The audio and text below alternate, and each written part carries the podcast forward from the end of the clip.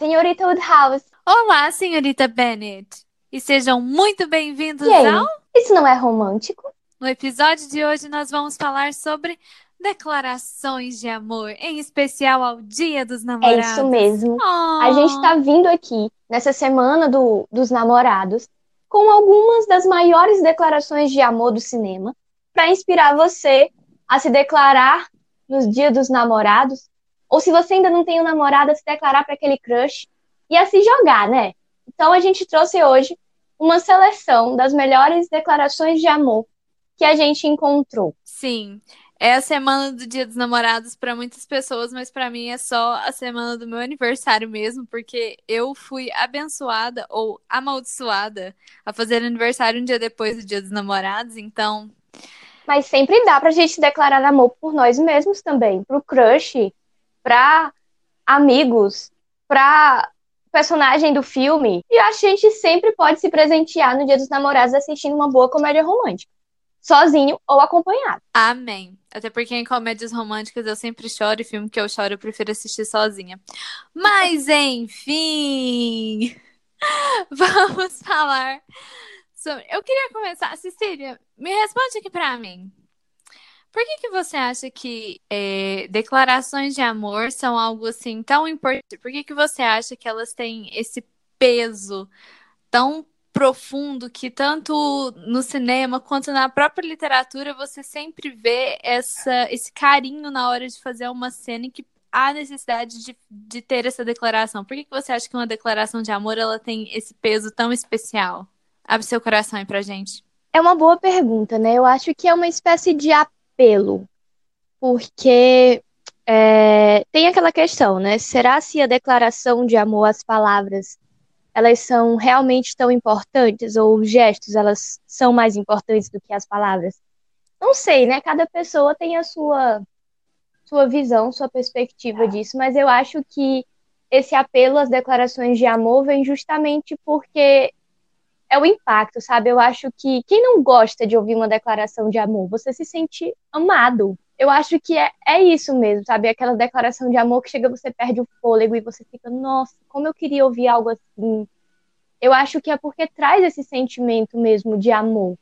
Porque, claro, tem, tem gestos, né, que, que são grandes declarações de amor, mas às vezes as palavras, elas têm um poder muito grande, né? E a gente falou um pouco disso com o Alisson. O Alisson falou muito bem disso no episódio sobre a poesia. Então eu acho que as palavras têm um peso nisso. Elas carregam muito sentimento. Tanto as palavras Sim, positivas, né, quanto as negativas. Às vezes numa briga você acaba falando algo e pode ser que aquilo que você falou foi num momento de raiva e não é a verdade, sabe? Mas marca a pessoa que ouviu de uma forma negativa. E eu acho que com declarações de amor é o efeito é o mesmo, né? Marca de uma forma positiva.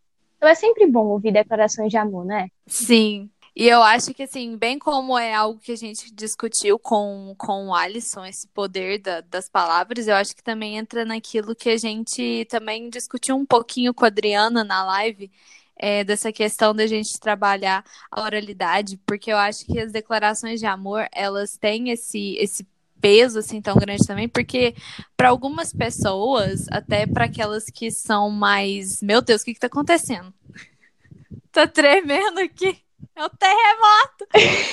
É, para as pessoas, eu acho que assim a gente tem essa dificuldade maior é, de, de se expressar quando é para falar. Então, eu acho que quando a gente fala uma declaração de amor, é um, é um momento de tanta vulnerabilidade, mas a gente tá tão envolvido com, com sentimentos e a gente quer tanto que a pessoa saiba o quanto ela é especial pra gente que superamos todos esses medos, passamos por cima disso pra, pra se abrir, pra falar pra, pra pessoa é, mais importante, assim, uma das pessoas mais importantes da, da nossa vida, o quanto ela é especial pra gente. Então, eu acho que também tem isso, essa questão de superar é, uma insegurança ou um medo pra, pra se expor, pra jogar pra rodinha aquilo que a Sim. gente sente. Eu acho que é muito isso, né, amiga? De por que, que a declaração de amor ela tem um peso tão grande? Porque você tá colocando para fora um sentimento que é tão seu, sabe? E você tá se colocando mesmo numa posição de vulnerabilidade porque você não você decidiu é, falar para aquela pessoa o quanto ela significa para você, sem ter a certeza de que é recíproco ou de que você vai ouvir né, a mesma coisa e a gente vai lá para Star Wars, né, Leia e Han Solo, que a Leia hum. e ah, eu te amo, eles, eu sei. Então, tipo, é, é, é realmente, eu acho que muitas vezes, dependendo da pessoa e dependendo da situação e da história delas, uma declaração de amor é um ato de coragem, talvez. Sim. Eu acho que especialmente as declarações de amor faladas, porque essa semana a gente meio que se preparou para falar aqui com vocês, assistindo os nossos filmes favoritos ou lendo as nossas passagens favoritas dos livros. E eu também me preparei lendo um livro que se chama Cartas de Amor de Homens Notáveis, da Ursula, acho que Ursula Boyd. Que esse livro nem existia, mas devido àquele filme Sex and the City, o filme da, da série, em que a a Carrie, ela fala desse livro com o Big na hora que eles estão planejando o casamento. Esse livro existiu por causa do filme. Então eu estava lendo uma seleção de cartas de amor de homens famosos é, para suas amadas. E eu devo confessar que, assim, enquanto eu lia carta, carta, carta, carta, carta, eu fui ficando meio cética Porque eu, eu não sei o que, que, acontece. Eu acho que quando você lê, mas aquela carta ela não é para você, ou você fica lendo basicamente a mesma coisa over and over and over again, porque você percebe que existe um padrão, um estilo é, da pessoa meio que é, ter aquela hipérbole de sentimentos e ser totalmente exacerbado na hora de passar isso para, para frente. E você fica, ai meu Deus, de novo. Mas eu, eu não sei, às vezes pode ser só comigo, mas é, acaba se tornando uma, uma repetição e você fica meio que cético pro, pro, pro sentimento. E assim, é, a, as cartas de que eu mais gostei, na verdade, nem são desses homens notáveis. É, tinha um apêndice no livro de cartas de homens que estavam no fronte de guerra, é, sargentos e tudo mais, mas assim. É, eles estavam no front e essas cartas foram encontradas nos bolsos deles, cartas que nem chegaram a ser enviadas para suas esposas, para suas Ai, namoradas e tudo mais. E eu confesso que teve uma carta que eu li que eu até chorei, porque eu acho que a namorada ou a esposa do, do soldado, ela tava grávida. E ele meio que fazendo uma declaração de tipo, ah, eu não sei se eu vou voltar, mas eu sei que você vai cu cuidar do nosso Bernie. Do no... Bernie é uma expressão gaélico-escocesa para bebê e tal. Nossa, eu, eu fiquei muito abatida. Eu acho que foram as cartas que mais mexeram comigo, foram as cartas de, de guerra do, do apêndice Amiga, final. eu acredito, porque eu tenho uma coisa por romance de guerra, sabe? Me mexe muito comigo. Eu não sei porquê, sei lá se eu acredito em vidas passadas, sei lá se na vida passada eu não vivi um romance de época, mas não sei. É algo, é um gênero que funciona muito bem para mim, porque eu realmente me emociono. E aí você tava falando de, de cartas de, de guerra, e eu lembrei de minha mãe entrou. É, e... e eu lembrei de Atonement, né? De Reparação, o livro sim. do Ian McCavan. E tem o um filme ah. também, Desejo de Reparação, que eu acho que é uma das minhas, dos meus romances de, de, de guerra preferidos. Nossa, e tem aquela é passagem, muito... né? Que, que ele fala, ah, eu vou, que, vou voltar para você e eu vou te amar. É, Ai, gente, é a passagem assim que eu acho que é uma, uma declaração que ela é silenciosa, silenciosa no sentido de que ela não chega até a Cecília, né? Uhum. É, não vou dar o spoiler aqui para quem não conhece a história, mas ela não chega até a Cecília e ele faz é o que mantém ele vivo e o que mantém ele lutando pela vida e pelo amor. E eu acho isso tão bonito, né? Sim. Não sei. Eu acho que é uma história muito bonita do, do Rob e da Cecília. Bem dramática, sabe?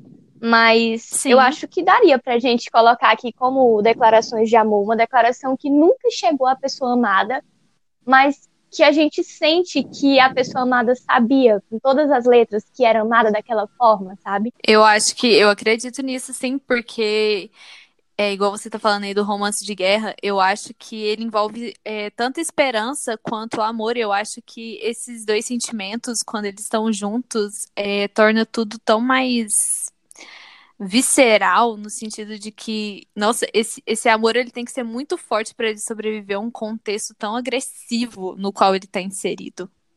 E, e é um amor realmente, que salva, né? É um amor que salva. Mesmo se a pessoa não consegue realmente sair viva, mas foi algo que ajudou com que ela se motivasse e tentasse ficar viva, sabe? E seja uhum. o amor por, um, por uma pessoa é, amada, romanticamente falando, ou por um familiar, isso, pelo sim. desejo de conhecer um filho que não conheceu. Eu acho que uhum. romances de guerra eles são muito puros, né? Quando a gente está falando realmente de pessoas que se amam, né? Porque a gente sabe também que, enfim, acontece traição e tudo isso, mas eu acho que no contexto romântico da coisa, é, eu realmente gosto. Ai, então aqui já está a nossa primeira indicação, Desejo de Reparação. É Desejo de Reparação? De Joe Wright com a Kira O nome, não, isso, o filme é Desejo de Reparação com, do Joe Wright com a Keira Knightley e o James McAvoy. E a Sayora que eu não sei falar o nome dela, mas essa menina que concorreu ao Oscar com 10 anos de idade por esse filme e a atuação dela é incrível, sério. Então, não, quem perfeita. não assistiu ainda Desejo de Reparação, por favor, assistam. Eu acho que tem no, no, Amazon Prime. Se eu não me engano, a última vez que eu chequei, semana passada, ainda estava no Amazon Prime. E já falando de, de guerra, de romance de época, vamos, eu quero falar de outra declaração. A Cecília vai começar falando, porque, novamente, local de fala dela. Eu quero falar de Matthew Crawley nessa porra aqui. Ah. Vamos falar de Downton Neve. Gente, esse outra... homem é o amor da minha vida. Outra declaração de amor perfeita, na minha opinião, é o pedido de casamento do Matthew pra Mary, que não merece esse homem. Não merece. Entendeu? Mary Crowley não merece não esse homem. Defender. Eu sei que, que nós vamos ser julgadas aqui, sabe? Mas, inclusive, vou confessar, eu, sei, eu sou um pouco travada com esse relacionamento, porque eu amo tanto o Matthew, tanto, tanto, tanto, tanto, que eu não acho que Mary é a pessoa melhor para ele. E eu tentei gostar da Mary pelo Matthew, sabe? Eu queria enxergar a Mary da forma como o Matthew enxerga. E eu fiquei um pouco travada nesse relacionamento por muito tempo, mas depois eu pensei, se o amor da minha vida ama esta mulher, então também vou amá-la. Mas Mary Crowley não merece Matthew. Essa é a verdade. Vocês não estão é prontos é para isso, mas é a verdade. Ela é uma personagem que, assim, construidamente eu gosto muito. Sim, ela, ela tem uma. Um, ela é um personagem que eu acho que, assim, dentro de Downton Abbey é um dos mais bem escritos. Mas Sim. ela, como pessoa, eu acho ela uma pessoa legal? Não. Não, não, não, não. É aquela famosa pessoa difícil de conviver. Ainda mais que a personagem que eu mais gosto de Downton Abbey, assim, também falando de construção de personagem, mas já gostando muito dela é Edith. E a Mary trata a Edith como se ela fosse um sapato. Não, é. não, aqui não, não passarão. Amiga, mas fala aí do, falar... do, do pedido de casamento, vai. Ah, eu posso citar esse pedido, eu vou encenar o pedido aqui. Você viveu a sua vida e eu vivi a minha. Agora eu acho que é o tempo de nós vivermos elas juntos. Ah! Ah, gente, sem falar que Matthew Crowley é perfeito, sabe? E assim, eu tenho uma coisa. Futuramente nós vamos fazer um episódio sobre Dalton Web, né, Ana? A gente não vai, uhum. não vai resistir. A gente precisa de um episódio assim. Precisamos. Então vou deixar, vou deixar para falar depois. Senão a gente começa a falar de Dalton Web aqui e a gente não termina. No episódio de Dalton Web vou falar um pouco sobre minha relação com o Matthew. A Cecília quase é Amiga, ela é, ela é a mãe. Né? eu sei que que você com certeza tem aí na sua lista uma declaração que foi muito citada lá no nosso Instagram, né? Como a gente gosta de fazer, a gente coloca enquetes, a gente procura interagir, né? O spoiler da semana. E nós pedimos que nossos ouvintes, nossos seguidores, compartilhassem conosco filmes com grandes declarações de amor. E teve um filme que foi quase unanimidade, eu tenho certeza que está aí na lista da Ana, porque ela já falou desse filme antes, que é 10 coisas que eu odeio em você. Acertei, amiga? Tá na sua lista? Claro que está na minha lista, está na lista da internet, você tá entendendo? Eu assisti vídeos falando assim, de, as 10 melhores declarações de amor de filmes. Quem tava lá, 10 coisas que eu odeio em você. Não tem como escapar disso. Não tem. E Por que, eu que essa acho... declaração de amor é tão famosa e tão icônica e tão apaixonante? Eu acho que é aquilo que eu falei no começo, porque durante todo o filme, a Cat, ela, a Cat, que é a Catherine, que é é, baseada na, na Megera, de A Megera, Doma, a Megera Domada de Shakespeare. É, então, a, a Cass, ela durante todo o filme ela se mostra ser essa pessoa mais impassível, forte, é, a dama de ferro, vamos dizer assim, que ela não, ela não se interessa pelos garoto, garotos, ela é bem feminista, assim, ela acha que todos os homens são bobões e só estão interessados em uma coisa, mas ao mesmo tempo, igual a irmã dela fala, mas ao mesmo tempo ela tem uma calcinha preta, então em algum momento da vida dela ela pensou em dormir com algum garoto e tal.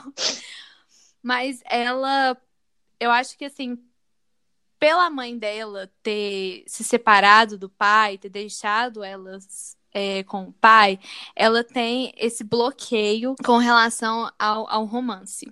Que a própria Cat também sentia no livro, porque ela meio que tinha ciúme de como todo mundo tratava Bianca e meio que deixava ela para escanteio.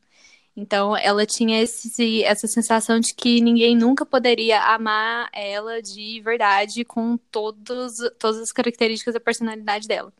E aí aparece esse, esse garoto, o Patrick, que por mais que ele tenha se envolvido no, no primeiro momento é, por causa de uma aposta com ela, é, você percebe que ao longo do, de tudo que acontece dentro de, dessa conquista pela aposta, que ele vai conhecendo é, a personalidade da Cat e ele vai se deixando levar por ela, igual a, igual a Cecília gosta de falar do Darcy. Tá vendido, tá rendido, tá vendido pra menina.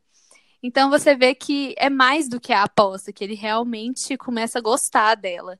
E quando ela descobre que era tudo uma aposta, meio que confirma todos os medos que ela sentia antes. Só que ela não consegue superar esse fato totalmente, que aí chega no, no derradeiro poema que ela cita, na frente de toda a classe, revelando os sentimentos dela por ele. Ela não chega a falar que o poema é para ele, mas ele sabe que é para ele. E ela olha para ele em alguns momentos enquanto ela tá, de, tá declamando. Então é aquilo da, da coragem, de você se colocar isso. numa posição de vulnerabilidade. Foi pensando nessa cena que eu falei isso, né? Eu acho que é uma prova de coragem, porque é uma vulnerabilidade, sabe? Você tá diante de uma turma de adolescentes que que adoram encontrar motivos para debochar, para tirar sarro, sabe? Sim. Você tá lá, vulnerável, se declarando para alguém.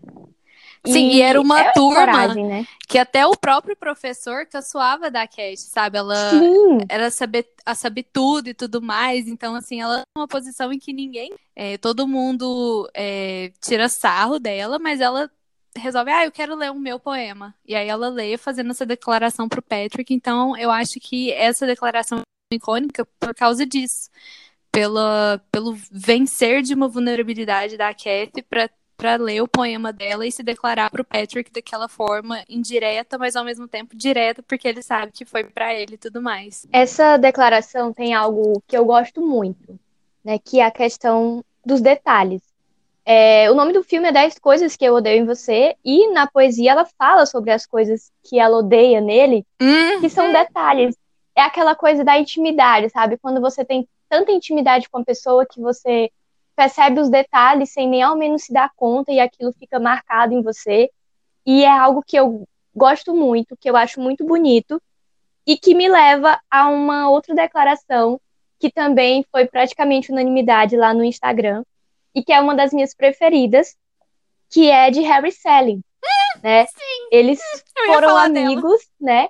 E aí, quando se descobriram apaixonados, o Harry chega numa festa de ano novo, de fim de ano, uhum. de ano novo, e aí começa a falar de um monte de detalhes dela, e coisas assim que são tão pequenas, mas para quem tá ouvindo aquilo significa tanto, né? Porque às vezes a gente fala um monte de coisa e a gente acha que tá entrando por um ouvido e saindo Sim. por outro. É, porque você, você, percebe que a pessoa presta atenção nos mínimos detalhes, que ela Sim. te conhece tão bem que ela presta atenção até nos seus sorrisos, no jeito que você vinca a sobrancelha. Ai, perfeito. Continua falando. Preach. E, e é isso, sabe? É, é, são os detalhes que, que tem nessa declaração. E aí, lá no final, o Harry termina com algo do tipo: ah, desculpa aparecer agora, mas é porque quando você encontra a pessoa com quem você quer passar o resto da vida, você quer que o resto da sua vida comece logo. Eu choro. E tudo! Gente, esse filme é muito lindo e eu acho que a gente precisa, de vez em quando, se mimar e se dar o luxo de voltar um pouco a essas rom clássicas que são tão maravilhosas e aquecem o nosso coração, né? Eu adorei estudar para esse podcast, porque eu revi muitas rom-coms clássicas. Eu. Vocês acreditam, e esse é o momento que eu vou ser cancelado nesse podcast, porque eu tenho um podcast sobre comédias românticas e eu nunca tinha visto enquanto você dormia. Eu, eu assisti agora para esse podcast, porque acho que umas duas ou três pessoas citaram esse filme e eu fiquei, cara, esse filme tá na minha lista há anos e eu nunca vi. E eu finalmente assisti. Então é tão bom essas comédias românticas clássicas, a gente precisa de volta isso, sabe? Por favor, produtores, roteiristas, assistam e nos tragam de volta, sabe? Porque, enfim, mas Harry Sally é a declaração pra mim. E a cereja do bolo dessa cena de Harry Sally é que depois Amiga? de fazer essa declaração toda. Tá cortando. Ai, meu Deus. Peraí. E a cereja do bolo, para mim, da declaração do Harry pra Sally, é que depois que ele faz todo aquele discurso, a Sally fica: Como é que eu posso te odiar, Harry, quando você fala essas coisas? E aí ela fala: Porque eu te odeio, eu te odeio muito.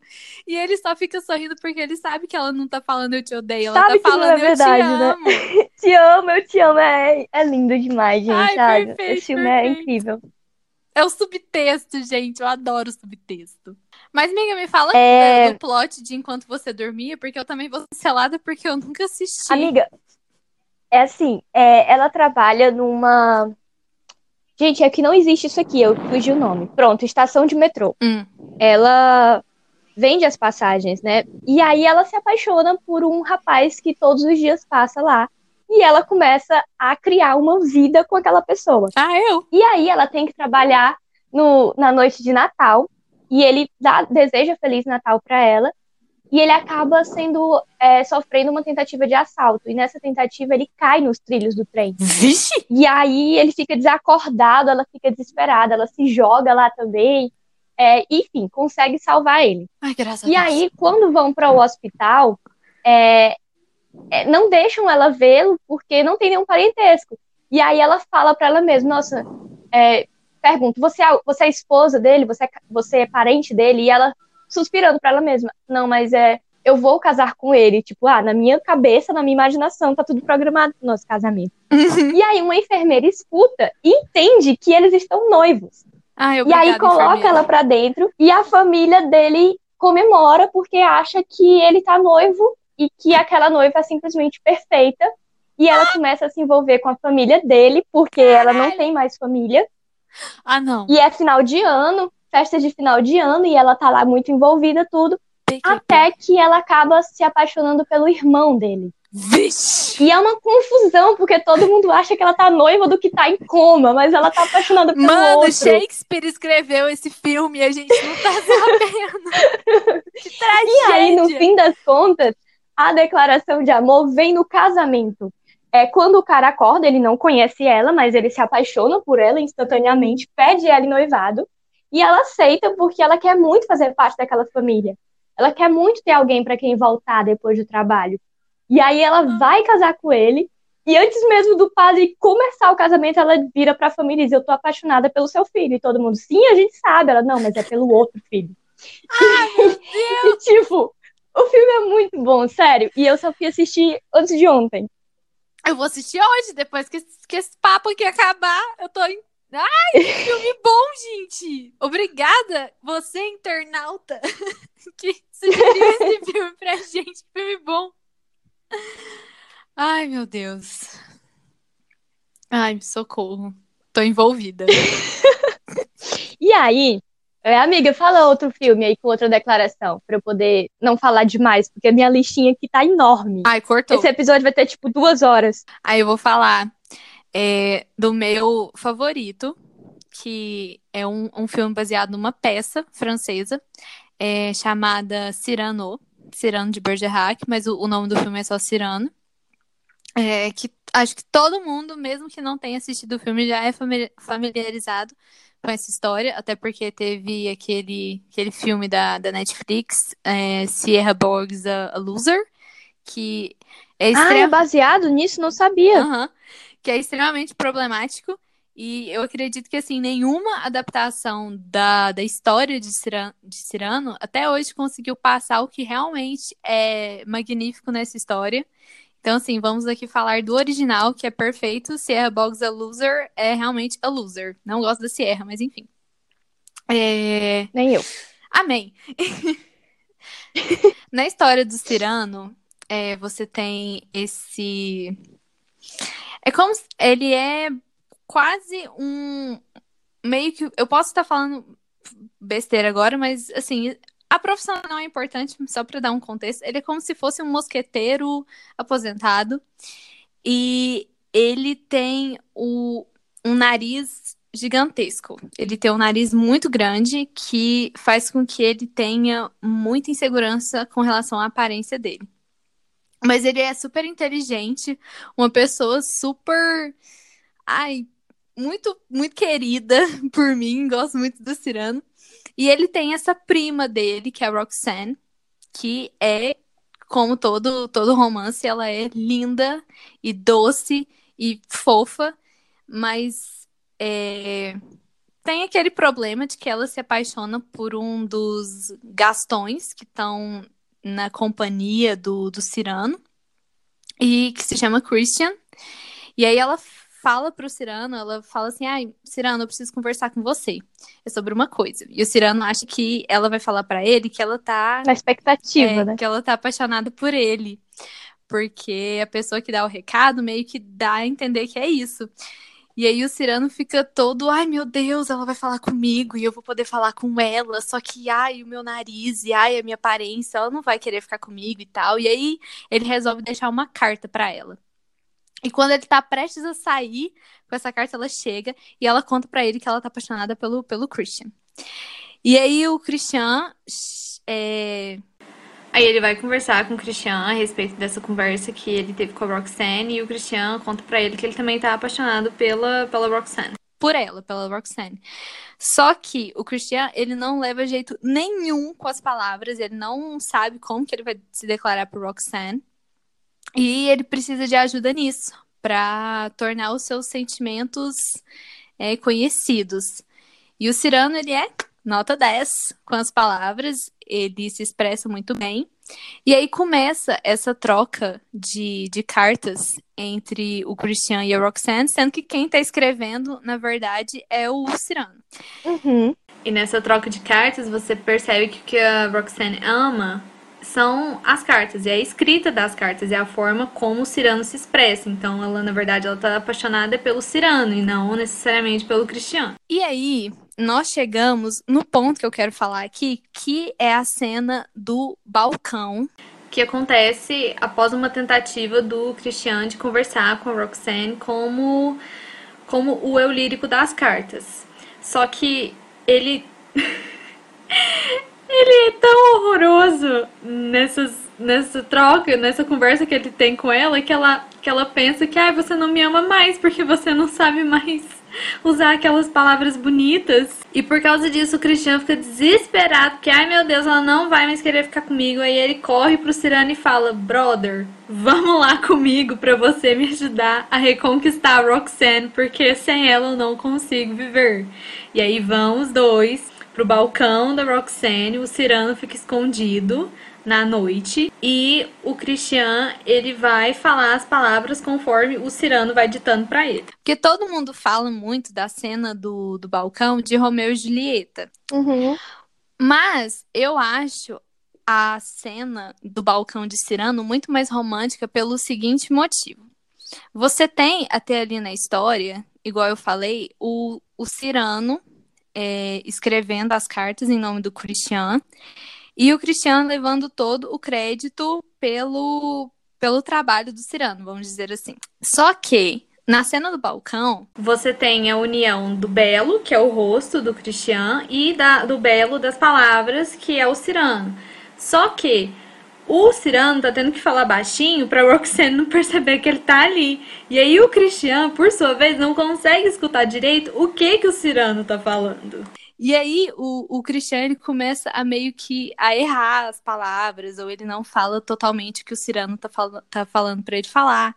E aí ele chega num, num nível de é, de mesmice, que a Roxane fala, nossa, nem parece que é você das cartas, e, e o que, que aconteceu com aquele meu poeta, com, que, com aquelas palavras, com aquele amor que você sente por mim, ele sumiu, né, porque você não tá sabendo como expressar, e aí o Cirano toma a cena para ele, ele pega o chapéu do Christian, coloca e fica se escondendo na sombra, só que aí ele começa a falar com a Roxane. E é uma cena que me faz uhum. chorar muito quando eu assisto, porque tem um momento nessa troca de palavras que o, o Cirano se dá conta de que pela primeira vez na vida ele é capaz de falar sobre o amor dele por ela sem precisar ser por ninguém. É ele e ela conversando. Eu falo e você escuta. E as palavras que eu te digo te fazem, te fazem tremer, te fazem feliz, porque eu sei que você treme, pois eu sei o que você sente nesse momento enquanto você as escuta. E as coisas que ele fala chega é, entra um pouco naquilo que eu falei de que ah nas cartas de amor quando eu vou lendo é aquela mesmice aí você fica um pouco cética com tudo aquilo mas quando você vê nas palavras mesmo com a pessoa falando e ele não tá tirando aquilo de, de lugar nenhum vem do, do coração dele mesmo elas não vêm como diria o Sr. Collins de um estudo prévio ou de uma tentativa de se mostrar é, superior intelectualmente não, é, é, é muito puro o sentimento dele pela Roxanne. Embora as palavras sejam rebuscadas e elas soem muito elaboradas, não, não é elaborado. É o sentimento dele da forma que ele está expressando. E é grandioso ele conseguir, pela primeira vez na vida, expressar isso para ela. Se achar digno pela primeira vez de sentir o que ele sente e de sentir na mínima sorte de estar tá falando aquilo para a mulher que ele ama, mesmo que no final o beijo que ela, porque no final ela acaba beijando o Christian, porque o Christian fala: "Ah, agora eu quero um beijo". E aí o Christian sobe e eles e eles se beijam. E o Cirano fala que ah, ela beija os lábios dele, mas ela acha que está beijando os meus. Então, ai, ah, eu tô divagando aqui, mas é porque eu gosto muito dessa cena e eu, me falta palavras para falar, mas é muito daquilo de Parece muito bonita. Você tem aquela pessoa que durante toda a vida dela, ela se diminuiu por uma questão de aparência, por uma questão física, mas que quando chega no momento de, do vamos ver mesmo, ela possui outras qualidades, no caso do Cirano, o, a sensibilidade de sentimentos e o poder que ele tem com as palavras, que é realmente Roxanne ama. Que existe até uma discussão da, de um pouco da superficialidade da Roxanne, que ela se importa tanto com as palavras e não tanto com as ações e tudo mais, só que eu até entendo, assim, pro, pro contexto de que ela gosta de escutar as palavras bonitas do Cirano. E até uma preferência, porque, assim, ela gosta de poesia, ela gosta desse jogo de palavras, ela ela é uma mulher, assim, muito inteligente, muito sensível também. Então, é meio que o casal perfeito, só que ela nunca tem. O Cirano, ele nunca tem. Spoiler! Ele não fica com Roxanne. Ele nunca tem essa, essa chance de ser ele com a mulher que ele ama. É sempre o outro homem por mais belo. Só que ali no. Nossa ali no escuro, é, em que nada mais importa não ser a voz dele falando com ela, ele pode se abrir e ser verdadeiro com ele mesmo da forma mais pura que existe, que é só falando, expressando seus sentimentos. E essa cena é maravilhosa, é perfeita. Essa história inteira de amor é perfeita. Dá um banho em Romeo e Julieta. Desculpa, Shakespeare, I'm not sorry. Mas é de Monroe Stan. Eu achei muito bonito, fiquei ainda com mais vontade de conhecer essa história. Ai, assista, amiga, conheça, porque você vai chorar igual um bebê, igual eu. Amiga, eu sou bem básica, né? E aí, é, a gente começou esse podcast cantando um trecho do, do filme Encantada, né? Uhum. E eu, como doida de, de músicas e musicais, eu sou básica e eu gosto de declarações cantadas. Ponto. Lógico. E, e aí tem um filme que, na minha adolescência, aquele filme me marcou de alguma forma, nem é o filme mais bonito que tem, mas sei lá.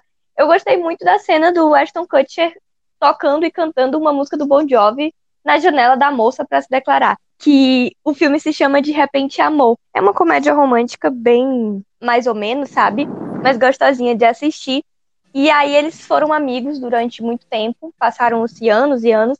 E aí, em certo ponto, ele chega na janela dela tocando uma música que ele pensa ser uma das preferidas dela, que é I'll Be There For You, do, do Bon Jovi. Hum, E ele é péssimo cantando. Mas eu acho tão legal, sabe? Você não precisa ser bom, mas o cuidado de você procurar uma música que a outra pessoa gosta e aprender, e ir lá na frente de todo mundo, né? Eu acho, eu acho bem bacana. Eu sou básica assim nesse sentido. E aí, quando eu tava pensando de, de declarações cantadas, eu não pude deixar de, de pensar em Mulan Rouge, né? Que o filme inteiro, pra mim, é uma declaração de amor, não é uma cena É. específica. É o filme inteiro, né? A premissa do filme, a mensagem do filme é que a melhor coisa é você amar e ser amado de volta. E ponto. O filme inteiro é uma declaração de amor, né? Então, assim, Mulan Rouge tem que entrar nessa lista. É, ele se declara, ele é o, o homem mais romântico da face da Terra. Interpretado pelo Will É o Ivan McGregor. Por favor. o Ivan McGregor cantando e ele se declarar o som de Your Song do Nossa, Elton John. sim. Então, assim, por isso o filme já é perfeito. E, e aí a gente tem Come What May, né? Que é uma super Nossa, declaração de amor. Ele faz a música como uma palavra de segurança durante o espetáculo, meio que para salvar né, o espetáculo e salvar a vida da, da mulher que ele ama. Então é uma música que ela tem muito significado e não deixa de ser uma declaração de amor. Não é Sim. só uma declaração de amor, mas também de, de musicais- aspectos dentro do amor. Sim, eu acho que dentro do mundo dos musicais, Come What May é um, é um hino, é um ícone, assim. Eu acho que é uma das músicas românticas mais bonitas que tem, assim, dentro do mundo dos musicais. E essa música tá dizendo eu te amo, não importa o que aconteça, eu confio em você, você pode confiar em mim, sabe? É uma música que ela é uma declaração de amor dentro de uma declaração de amor que é o filme Mulan Rouge, né? Sim. E dentro dessa linha de declarações de amor cantadas, eu sou obrigada a falar aqui de Anastasia, que é In a Crown of Thousands. Porque aquela música, gente. Sim, Se você não chora escutando aquela música, Anastácia é lindo. porque entra muito naquele É quando eles se dão conta, né? de- Sim, que ela lembra dele. A primeira coisa que ela lembra, assim, uma das primeiras coisas que ela lembra, falando, ah, eu, eu me lembro, é, é do Dimitri, gente, pelo amor de Deus. E eu acho que entra muito naquilo que a gente discutiu nas tropes, que é alma gêmea, que entra muito naquilo que a gente falou também, de que, ah, numa multidão de milhões eu te acharia novamente. Então, Uhum. ai, perfeito. Eles se reconhecem, né? É o momento que eles se reconhecem, que eles percebem que eles se amam e que eles ajudaram um ao Uhum. outro. É lindo demais, né? Ai, bem lembrado. Eu não tinha lembrado de Anastácia, mas essa música e esse filme, essa história, né? É muito lindo. Perfeito. E aqui, já que nosso podcast It's About Jane, inclui é, dentro dos vídeos que eu assisti de as maiores declarações de amor de todos os tempos, tava lá em todos eles a declaração de orgulho e preconceito do filme de 2005. E eu devo dizer que sim. Sim, em todas as E eu devo listas. dizer que é uma verdade absoluta que realmente aquela adaptação que eles fizeram é, para a cena do pedido de casamento final, que realmente aquela declaração, a adaptação que eles fizeram para o pedido de casamento final do Darcy, porque primeiro a gente tem aquele pedido de casamento horroroso, né? A gente não discorda que foi horrível. E aí, no final, é, no livro, você tem aquele, aquele meio que um entendimento. Não é um pedido de casamento, é quer casar comigo? Aham, uhum. E aí eles continuam passeando ali no quintal. É, tipo isso. Mas aí o filme de 2005 falou assim: não, a gente vai fazer valer a pena aquele pedido de casamento horroroso que a gente viu lá no começo. E aí tem a cena dele chegando para ela de madrugada e ele falando que você enfeitiçou meu corpo e alma e eu a amo, eu a amo, eu a amo. Desejo que a partir de agora nós não nos separemos por mais nenhum momento. E olha, sinceramente, Jane, que você não fez isso, seu canon do livro. Chateada, Jane. Que Jane nos perdoe, mas era o que ela Exatamente. deveria ter feito, né? E eu acho que, assim, é o que eu gosto mais ainda naquela cena é que os dois estão praticamente de pijama, em contrapartida com o outro pedido que eles estavam ali vestidinhos, bonitinhos e tudo mais. Ali eles estão completamente, sabe, domestic, entre aspas, completamente à vontade e completamente à vontade um com o outro, conversando, e aí ele faz o pedido, ai, Sim, eu acho que essa cena é tão bonita, né? Por isso e por várias outras questões, mas eu acho que é uma cena que ela se torna mais bonita, porque, enfim, o nome do filme é Orgulho e Preconceito. E ali naquela cena, eles estão despidos de qualquer orgulho, de qualquer preconceito, eles estão despidos de roupas e de costumes e de, sabe, do que tem que ser feito, eles estão despidos de tudo, sabe? É o que torna tão mais bonito. Eu acho que o Joe Wright ele sabe fazer muito bem as adaptações dele. Eu acho que o que ele muda da história original ele muda para melhor.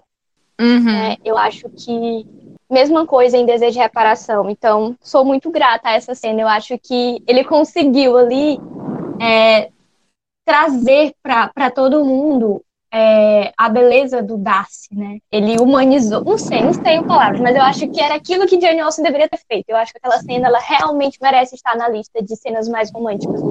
Sim. E outra também que eu gosto muito é em Diário de uma Paixão, que é quando eles estão voltando de barco, conversar e tudo mais, e aí começa a chover.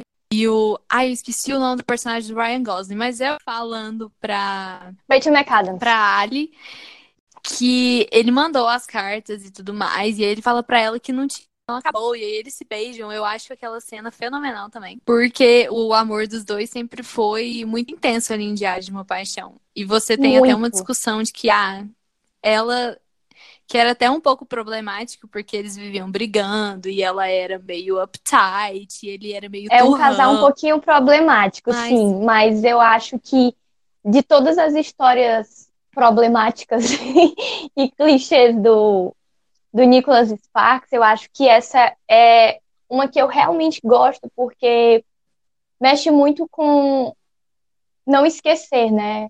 Mesmo com o Alzheimer, com tudo, o amor deles era tão intenso e tinha o seu lado negativo nessa intensidade, mas tem um lado positivo e tem um lado bonito, né? Tão intenso que não consegue esquecer, mesmo com uma doença, ela continua lembrando, né? Dele, dos detalhes. Sim, dos males e dos males o pior. E eu acho que também entra muito naquela questão de que ela ela tava noiva de um cara legal e ela ia viver a vida do sonho dos pais dela e eu acho que em algum algum nível do, do caráter dela, uma vida que ela também queria, no fundo. E aí ela abriu mão de tudo isso por, por causa do, do amor que ela sentia pelo personagem do, do Ryan Gosling. E isso entra em xeque com outra declaração de amor que eu gosto muito, que é da comédia romântica mais subestimada de todos os tempos, que é Casa Comigo, né, Cecília? a gente já idolatrou e já deu todos os méritos mais que merecidos para Fica Comigo mas nunca é pouco, né? Vamos continuar falando. Nunca é pouco. Que é a cena do pedido de casamento. Que a Ana, ela chega no restaurante do Graham e ela fala que eu não quero fazer planos com você. É, basicamente é isso, eu não quero fazer planos com você. Para ela, isso significa sai. tanta coisa, né? Não fazer plano para ela é algo tipo grande, porque ela faz plano para tudo. Então, é aquela coisa Sim, do, eu... da intimidade. Se você conhece bem a pessoa, você sabe o que, que aquilo significa. Sim, e eu falei que isso entra em xeque com o, com o Diário de uma Paixão, porque aquela vida de socialite é meio que uma parte da Ellie também. E aí ela abriu mão disso para ficar com o personagem do Ryan Gosling, que, desculpa, gente, eu não realmente não lembro o nome dele. e aí você tem ali em casa comigo a Ana fazendo a mesma coisa, porque uma leitura que eu acho que é possível fazer, que é quando ela fala isso, eu não quero fazer planos com você, é ela meio que abrindo mão daquele control freak que ela tem com tudo na vida dela, que tudo precisa ser milimetricamente planejado. E aí ela meio que, ao falar isso, estaria abrindo mão disso. E aí o Graham sai e ela fica, oh, tudo bem então, embora. Desolada. E aí ele vai atrás dela com o anel da mãe dele. E aí ele fala que ele só conseguiu esse anel porque por causa dela. E aí ele fala que ele não aceita a proposta dela. E ele fala que, na verdade, ele quer fazer planos com ela. Então, assim, novamente, a leitura que eu faço é que ele fala assim: não, eu não quero que você deixe de ser essa mulher controladora que precisa de tudo planejadinho. Eu não quero que você mude isso em você, porque eu amo isso em você. Então, eu quero fazer planos com você. Eu quero que você controle, assim, onde a gente vai passar a lua de mel. Eu quero que você controle o que, que a gente vai fazer no dia. Eu quero que você tenha essa liberdade de exercer essa, essa parte da sua personalidade comigo. Então, eu quero fazer planos com você, então, por favor, casa comigo. Gente, tudo que uma mulher controladora e metódica Perfeito. quer é um homem que aceite isso. Digo por experiência própria. Sim. A mulher é doida, então, ela quer novo. ser amada por ser doida. Sim! Então, de novo, casa comigo, ícone atemporal, que merece mais amor. É isso. Amiga, na minha lista, é, só tem mais dois. Eu tentei ser bem sucinto, né? E são duas obras, dois filmes de dois roteiristas que conversam muito comigo. Que se eu se algum dia é, eu fosse fazer um filme sobre a minha vida, eu queria que fosse escrito por um desses dois que é o Richard Curtis e o Dan Fordman, hum. né? E aí a gente... Eu já sei, é um lugar chamado Notting Hill. Não é um lugar chamado Notting Hill, mas assim, é, um lugar chamado Notting Hill também é maravilhoso, é, mas o que eu trouxe aqui foi simplesmente amor, Love Actually. Ah. É, uhum. E aquela cena icônica do Mark se declarando para Julia com os cartazes, e o Mark, ele é meu bebezinho, sabe? Porque ele amou em silêncio por anos. Ele viu a mulher que ele amava casando com o melhor amigo dele e ele tinha que ficar calado.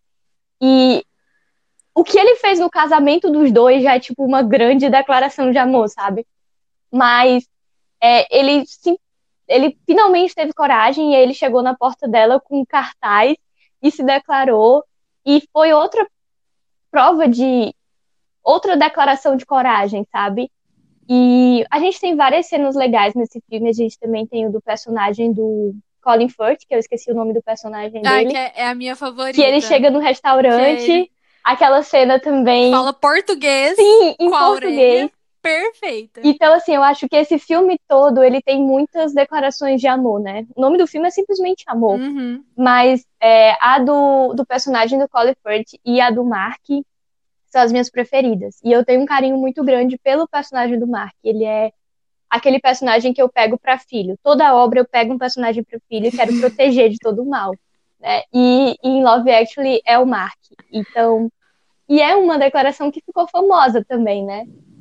Eu acho Sim. que ele tá muito vulnerável ali. Ele passou anos lutando contra aquele sentimento até que teve um momento que ele disse: não dá mais, vou me declarar. E ele faz isso de uma forma tão legal, sabe? Tão Sim, vulnerável. Ainda mais eu tô aqui na sua frente me declarando. casada ainda, Isso, né? e eu tô aqui na sua frente me declarando para você, casada, com ninguém menos que meu melhor amigo. E eu não tenho nem palavras, e por isso eu vou me declarar assim. E é um misto de bom humor e de amor e de tudo. Eu acho muito legal. E o segundo roteirista é o Dan Fodman, que é o mesmo de Desesaz e de Amor a Toda Prova, né? Eu amo a moto da prova também. Mas o que eu trouxe dele aqui foi Enrolados. Eu estou fazendo coraçãozinho com as mãos agora. E eu estava revendo Enrolados é, ontem à noite, com a desculpa de que era para esse podcast. Gente, que filme perfeito, sabe? É, um filme... é o melhor casal da Disney. É o melhor casal e a gente vai fazer um episódio só para falar da série de Enrolados, só para falar sobre esse casal incrível. E. Amém. Gente, é, é, lindo, né? O filme é muito lindo. E aí, é, a declaração de amor que eu trouxe aqui É, Enrolados é na cena final, quando. É, You're my a new dream, Sim, and you are mine. quando a Rapunzel tá lá decidindo salvar a vida dele, e presa, mas podendo salvar a vida dele, e ele não deixa ela salvar a vida dele, ele prefere morrer pra salvar a vida dela. E eles estavam falando o filme inteiro sobre sonhos, e aí ele diz: Você é meu sonho agora. E ela, Você é o meu. Ai, gente, não. E aí, eu fui descobrir recentemente que o roteiro desse filme é de Dan Fogman. E eu fiquei, cara, tudo faz sentido na minha vida agora, sabe? Eu não sabia que Nunca era errou. dele. E pronto, minha vida fez sentido. O mundo está no eixo, novamente, quase. Né? Se a gente não pensar na situação do Brasil, o mundo está de volta ao seu eixo.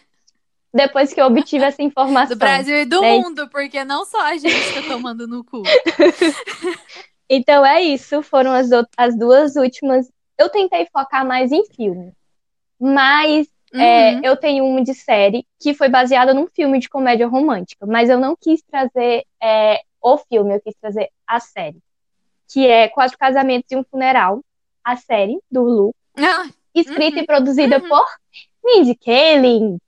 E é uma referência, não só uma referência, é uma referência direta ao filme Quatro Casamentos e um Funeral, mas é uma referência indireta a várias comédias românticas, com várias cenas de declaração. Então, a série inteira você vai ver é, declarações de amor e, e referências, né? E na própria cena do filme, da, da declaração da chuva, na série, além da, da, da chuva, é, ainda tem uma referência a Jane Austen, tipo, ai, você nunca leu os livros de Jane Austen, as declarações de amor acontecem na chuva, né? E, e é uma série muito legal, né? Eu não queria focar tanto, fugir do cinema, porque senão eu ia entrar numa lista infinita. Mas deixo aqui a dica: Sim, Quatro Casamentos e um Funeral, do Lu. perfeita, gente. Realmente, assistam. Então, acho que assim, a gente terminou com Enrolados e a gente terminou com Mint Cake. Acho que a gente pode encerrar aqui, porque Amiga, eu posso fazer. o auge. Eu posso fazer um outro adendo? É, Pode fazer. Tá, é um filme que eu não vejo assim. A declaração de amor é legal, mas eu acho que o filme inteiro faz isso muito bem. É como Moulin Rouge, né? Eu acho que é um filme que Uhum. mostra desde a primeira cena até a última o quanto esse casal se ama e que é Asiáticos Podres de Ricos. Eu amo esse filme. Hum. Eu acho que é a melhor comédia romântica atual, produzida atualmente. Pra mim, ela é a melhor. E Gosto muito também. é, eu não trouxe esse filme como declaração, apesar, né, dele entrar no avião e fazer declaração na frente de todo mundo, né, e Sim. dizer que tá desistindo da vida dele lá pra viver com ela em Nova York, isso significa muito pra ele.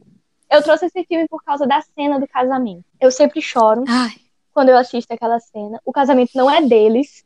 É, é o tipo assim, você imagina uma comédia romântica em que tem uma cena lindíssima de casamento e o casamento não é do casal protagonista. Mas é tão bonito essa cena porque é um casamento lindíssimo, né? Mas eles estão separados na igreja, né? Ele é padrinho, ela tá sentada lá assistindo como convidada e você não vê os noivos se olhando durante o casamento, você vê eles dois. Hum, Você vê o padrinho olhando para a mulher que ele escolheu para a vida dele é, durante toda a entrada no altar, durante todo o casamento.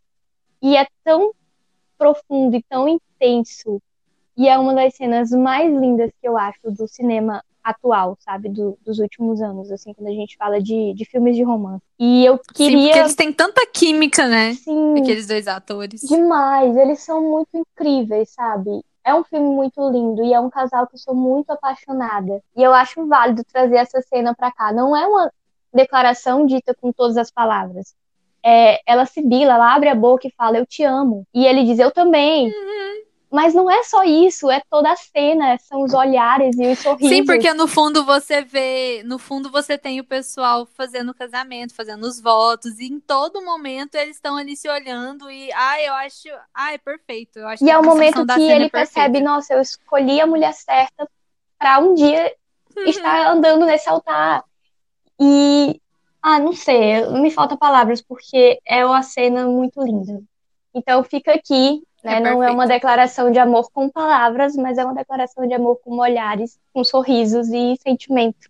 Com um fundo musical lindíssimo. Não foi, Não foi Leonardo da Vinci que disse que as palavras mais belas é, de amor são ditas nas profundezas de um olhar? Alguma coisa assim.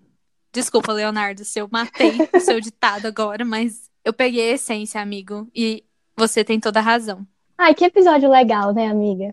Deu para aquecer o coraçãozinho. Ai, eu gostei. Espero que, que seja um bom episódio para aquecer o coração de todo mundo. Quem está namorando, quem está solteiro, quem está precisando de coragem para se declarar pro crush, né? Eu acho que uhum. foi um episódio bem legal de fazer. A gente trouxe muita é, indicação. Então, quem gosta de, de ir anotando, parando o podcast para anotar as indicações, a gente vai deixar lá no Instagram no Stories todos as, Sim. os filmes e séries e livros que foram citados aqui hoje. E vocês também citem mais que a gente não assistiu ainda, né? Não viu ainda ou não falou aqui. É, por favor. A gente Você, quer vocês muito viram ver. que a gente não assistiu todos. Então é isso, pessoal. Nos vemos de novo em Pemberley na próxima Beijo, semana. até a próxima semana. Tchau.